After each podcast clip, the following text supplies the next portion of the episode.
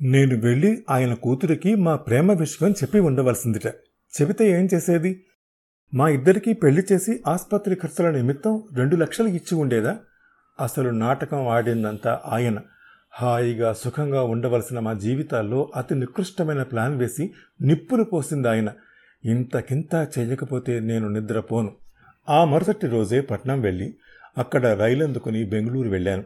బెంగళూరులో నా స్నేహితుడు ఉన్నాడు. అతడు పనిచేసేది ఎరువుల కంపెనీయే. అక్కడ ఉద్యోగం రావటం అంత కష్టం కాలేదు. నా ఉద్దేశం ఏమిటంటే మేము వెళ్ళిపోయిన మూడు నాలుగు సంవత్సరాల వరకు మేము ఎక్కడ ఉన్నది ఈ తండ్రి కూతుళ్ళకి తెలియకూడదు. అయోమయంతో అవమానంతో చావాలి. మీకు నేను దుర్మార్గుడిగాను రాక్షసుడిగాను కనిపిస్తూ ఉండి ఉండవచ్చు. కానీ నేను మిమ్మల్ని కోరేది ఒకటే. నా తరఫు నుంచి ఆలోచించండి. ఇంత దారుణం మీకే జరిగి మీకు ధైర్యం ఉండి ఉంటే రావు గారిని అక్కడికక్కడే పొడిచి పారేసి ఉండేవారు. అది లేకే కేవలం నా తరఫు నుంచి ఈ విధంగా గౌరవంగా దూరం వెళ్ళిపోతున్నాను. గౌరవం ఉండబట్టే ఇంత జరిగిన ఆయన పేరు పక్క నుంచి గారు తీసేయలేకపోతున్నాను. బెంగళూరు నుంచి మా పల్లెకు వచ్చేసే ముందు నా రాజీనామా పత్రాన్ని పంపి ప్రస్తుతం చేస్తున్న ఉద్యోగంతో తెగతెంపులు చేసుకున్నాను.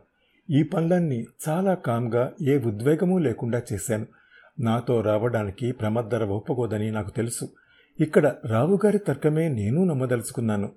కాలమే మనిషికి పరిస్థితులతో రాజీ పడటం నేర్పుతుందనేది.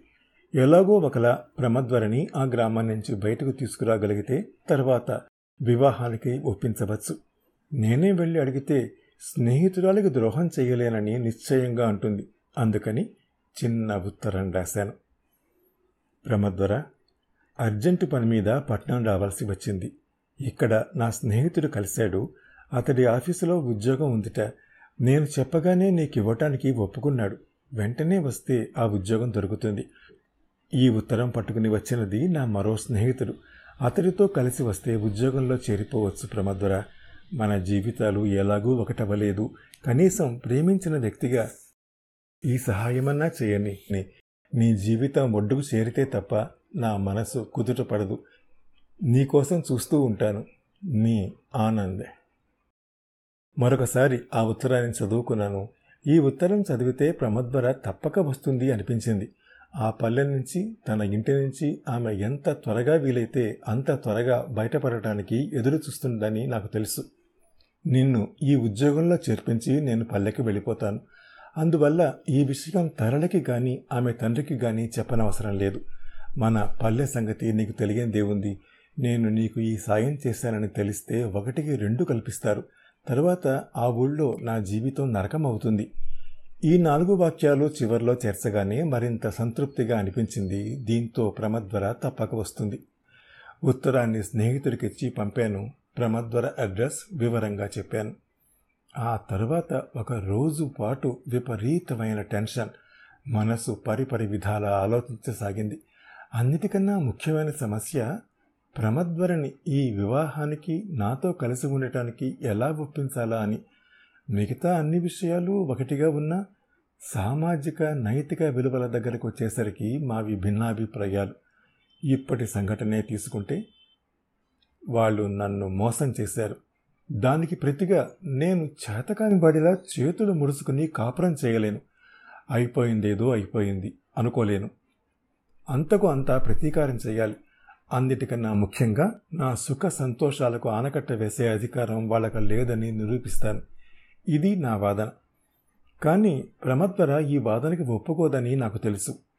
మీరెలాగైనా కొట్టుకుసావండి. కానీ మీ మధ్య తరళకి అన్యాయం చేయకండి అంటుంది. ఇతరుల సుఖం కోసం తన సుఖం వదులుకోవటంలోనే సుఖం ఉంటుందని నమ్మే అమాయక ఎక్స్ప్లాయిటెడ్ జాతికి చెందిన వారికి ప్రతీక ప్రమద్వర. ఆమెను నాతో పాటు కలిసి ఉండటానికి ఒప్పించడం అంటే మాటలు కాదు. కానీ ఆరు మూడైనా మూడు ఆరైనా దీన్ని సాధించి తీరతాను. ఇలాంటి ఆలోచనలతో ఒక రోజు గడిచింది. నాకు అర్థం కాలేదు. పట్నం నుంచి లాంచీ మీద నాలుగు గంటల ప్రయాణం ఆ పల్లె. నా స్నేహితుడు ఎందుకు రాలేదు? మరో రోజు గడిచింది. నా స్నేహితుడు రాలేదు. నాకు ఆతృత ఎక్కువైంది. మరికొంచెం సేపు చూసి నేనే బయలుదేరాను. పల్లె చేరుకునేసరికి చీకటి పడింది. ఆ రోజు అమావాస్య. నన్నెవరూ గుర్తించలేదు. లేకపోతే రావుగారి అల్లుడిగా వచ్చిన కొత్త హోదాకి ఈ పాటికి నేను వచ్చిన వార్త అందరికీ తెలిసిపోయేది. ఏమో రావుగారి తెలివితేటలు అఖండం. పెళ్ళైన మరుసటి రోజే ఏదో పని మీద అల్లుడు బయట ఊరు వెళ్ళాడని అందరికీ చెప్పాడేమో ఆయన. ఆ ఆలోచనలతోనే ప్రమద్దుల ఇల్లు చేరుకున్నాను. మలుపు తిరగగానే దూరం నుంచి ఆ ఇల్లు కనపడింది. చప్పున నా కాళ్ళు ఆగిపోయాయి. ఆ ఇంటి ముందు పందిరేసి ఉంది. పెళ్ళి పందిరి. నాకేం చేయాలో తోసలేదు. జ్ఞానేంద్రియాలు పనిచేయటం మానేశాయి. నేను ఊహించని సంగతి అది నా మనసులో ఇంకా ఏదో అస్పష్టమైన ఆశ ఉండిపోయింది. మరో రెండు అడుగులు వేశాను. నా మామగారైన రావుగారు పెళ్ళి పెద్దలా అక్కడ కూర్చుని ఉన్నారు. అప్పుడే లోపల నుంచి ప్రమద్వర మామ పెళ్ళి బట్టల్లో బయటికి వచ్చాడు. నా మనసులో ఏమోలో ఏమాత్రమో కొద్దిగా ఆశ ఉంటే అది క్రమంగా నశించసాగింది. ఒక కుర్రవాడు అటునుంచి వెళ్తుంటే అడిగాను ఎవరి పెళ్ళి జరిగింది? అదిగో ఆ ఇంట్లోనే. అది తెలుసులే పెళ్ళి కూతురు పేరేమిటి? ప్రమదక్క అని వాడు పరిగెత్తి వెళ్ళిపోయాడు. నేను అలాగే నిలబడి ఉన్నాను. మనం అప్పటి వరకు ఊహిస్తూ వస్తున్నదే జరిగిన అది జరిగింది అని తెలిసేసరికి కలిగే బాధ ఆందోళన వేరు. అయితే ఈ రెండింటికన్నా తీవ్రమైనది ఆ పెళ్ళి పందిరి మధ్యలో కూర్చుని కబుర్లు చెబుతున్న జీపీ రావు వింత నవ్వుతో నా గొంతు కోశాడు. ఎంత తెలివిగా నా చుట్టూ వల బిగించి అన్ని దారులు మూసేశాడు. తలుచుకుంటేనే ఒళ్ళు కంపరంగా ఉంది. ఆ క్షణమే పరిగెత్తుకు వెళ్ళి ఆ పెళ్ళి పందిరి పీకేసి ప్రమద్వరని నాతో తెచ్చుకోవాలన్న కోరికని బలవంతం మీద ఆపుకున్నాను. అది కాదు మార్గం. నే ఇలా చేస్తానని తెలిసే క్షణాల మీద ప్రమద్వర వివాహం చేయించేశాడాయన. ఇప్పుడు నేనేం చేసినా నన్ను అది కటకటాల వెనక్కి తోసేస్తుంది. ముళ్ళుని ముళ్ళుతోనే తీయాలి. ఈ రకమైన మోసపు పద్ధతుల ద్వారా నన్ను కట్టుపడేయలేరని నిరూపించాలి. అలాంటి పథకం ఆలోచించడానికి కొంత సమయం కావాలి. అందుటికన్నా ముందు ప్రమద్వరని కలుసుకోవాలి. అసలేం జరిగిందో తెలుసుకోవాలి. ఆమె మీద ఎన్ని రకాలుగా ఎన్ని విధాలుగా ఒత్తిడి తీసుకువచ్చారో తెలుసుకోవాలి. అయితే ఆమెని ఎలా కలుసుకోవాలో నాకు అర్థం కాలేదు. అంతలో నాతో మాట్లాడిన కుర్రవాడు తిరిగి అటుకేసి వచ్చాడు. వాడితో చిన్న చీటీ వ్రాసి పంపించాను. ఐదు నిమిషాల్లో గోదావరి ఒడ్డుకు వచ్చి కలుసుకోమని. మామూలుగా వ్రాస్తే ఆమె రాదని అందుకని చివరిలో ఒక వాక్యం చేర్చాను. ఐదు నిమిషాల్లో రాకపోతే గోదావరిలో నా శవం తేలుతుందని. ఈ చేర్చటం కేవలం ఆమెను బెదిరించడానికే కాదు ఈ ముసలివాడు ఆడిన నాటకంలో ఒక పావుగా మారి కట్టబడిన మంగళసూత్రానికే ప్రమద్వర ఎక్కువ విలువనిచ్చేటైతే నాకు జీవితంలో ఇక మిగిలినది అంటూ ఏమీ లేదు. నా మరణం ద్వారా అతడి కూతుర్ని శాశ్వతంగా విధవరాలని చేసి ముసలివాడికి మరపురాని గుణపాఠం నేర్పవచ్చు. ఇంకే విధంగానూ చేతకాకపోతే ఇదే ఆఖరి దారి అనుకున్నాను. కాగితం కుర్రాడికిచ్చి పంపి నేను గోదావరి ఒడ్డుకు బయలుదేరాను. ఉరుకులు పరుగులు తీస్తూ గోదావరి పారుతోంది. దాన్ని చూస్తుంటే నాకు ఆ తండ్రి కూతుళ్ళు గుర్తొచ్చారు. ఈ గోదావరి అంతే దేన్ని లెక్క చేయదు. అనుకున్నది సాధిస్తుంది. అడ్డొచ్చిన వాళ్ళని ముంచేస్తుంది. మామూలు సమయాల్లో మాత్రం పైకి నిర్మలంగా కనబడుతుంది. ఆ ఐదు నిమిషాల కాలం నా నిర్ణయంలో మార్పేమీ తీసుకురాలేదు. అయినా ఆ నిర్ణయం ఆవేశంలో తీసుకున్నది కాదు. వాళ్ళిద్దరూ నాకు కలిగించిన మనస్తాపనకి రెట్టింపు నేను కలిగించాలి.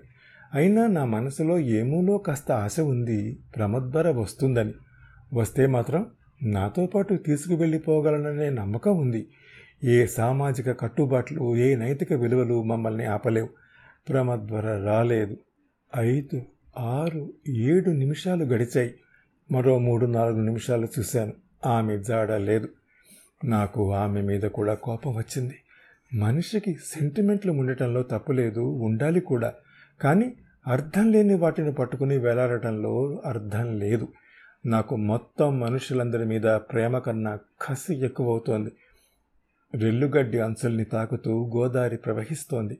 మరో క్షణం ఆగితే నా శరీరం దానిలో పడి కొట్టుకుపోయేదే. అప్పుడు చూశాను ఆ ఆకారాన్ని. వేగంగా నా వైపుకి వస్తోంది. ఆ నడకలో తొందరపాటు కనిపిస్తోంది. నా మనసులోని ఆశాదీపం ఒక్కసారిగా ఉవ్వెత్తున ఎగిసి అంతలోనే ఆరిపోయింది. వస్తున్నది ప్రమద్వర కాదు. నా మామగారు. ఊహించని విధంగా ఆయన్ని అక్కడ చూసి బిత్తరపోయాను. కానీ అది లిప్తకాలం మాత్రమే. అప్పటి వరకు నా మనసులో దాక్కుని ఉన్న కసి ద్వేషం రెండింతలై ఒక్కసారిగా బయటకు వచ్చాయి. ఇతడే ఇతడే ఇతడే. చుట్టూ ఎవరూ లేరు. అలాగే గోదాట్లో తోసేస్తే సాక్ష్యం కూడా మిగలదు. ఆనంద్ నీకోసం రెండు రోజుల నుంచి వెతికించిన చోటు లేదు అంటూ దగ్గరకు వస్తున్న అతన్ని ఏమీ చేయకుండా నన్ను నేను కంట్రోల్ చేసుకోవటానికి చాలా కష్టపడవలసి వచ్చింది. అదృష్టం బాగుండి ఆ కుర్రవాడితో పంపిన ఉత్తరం నా చేతిలో పడింది. ఇంకెవరికైనా దొరికితే కొంప మునిగేది. ఆయన వైపు అసహ్యంగా చూస్తూ ఏం జరిగేది? మీ అల్లుడు ఎలాంటి వాడని పది మందికి తెలిసేది. అలాంటి అల్లుడి కోసం మీరు వేసిన చౌకబారి ఎత్తులు అందరికీ తెలిసేవి. అంతేగా? అన్నాను. ఇక్కడొద్దు బాబు ఇంటికి వెళ్ళి మాట్లాడుకుందాం. పద. మీ ఇంటిగా ఇక చచ్చిన గడపలో కాలు పెట్టను. అలా అనుకు. ఏ తప్పు జరిగినా నాదే. ఈ మాటే రెండు రోజుల క్రితం మీరు అన్నారు ఆ తర్వాత ఈరోజు మీ చేతులతోనే ఇంకో పెళ్ళి చేసి మరో ఘోరమైన తప్పు చేశారు. ఏది? ప్రమద్దర పెళ్ళేనా ఆ విషయమే మాట్లాడతాను. కొంచెం సావధానంగా విను. నేనేమీ వినదలుచుకోలేదు. నన్ను రెచ్చగొట్టకండి. అరిచాను. ఆ తర్వాత ఏం జరిగింది? తెలియాలంటే ఈ షోలోని నెక్స్ట్ ఎపిసోడ్ వినండి. ప్రతి మంగళ గురువారాలు ఈ షోని మీరు Apple podcast Google podcast Spotify Gaana మరే ఇతర ప్లాట్ఫామ్స్లో అయినా సబ్స్క్రైబ్ చేసి వినొచ్చు. నెక్స్ట్ ఎపిసోడ్ రిలీజ్ అయినప్పుడు మీకు అప్డేట్ రావడానికి నోటిఫికేషన్ టర్న్ ఆన్ చేసుకోండి.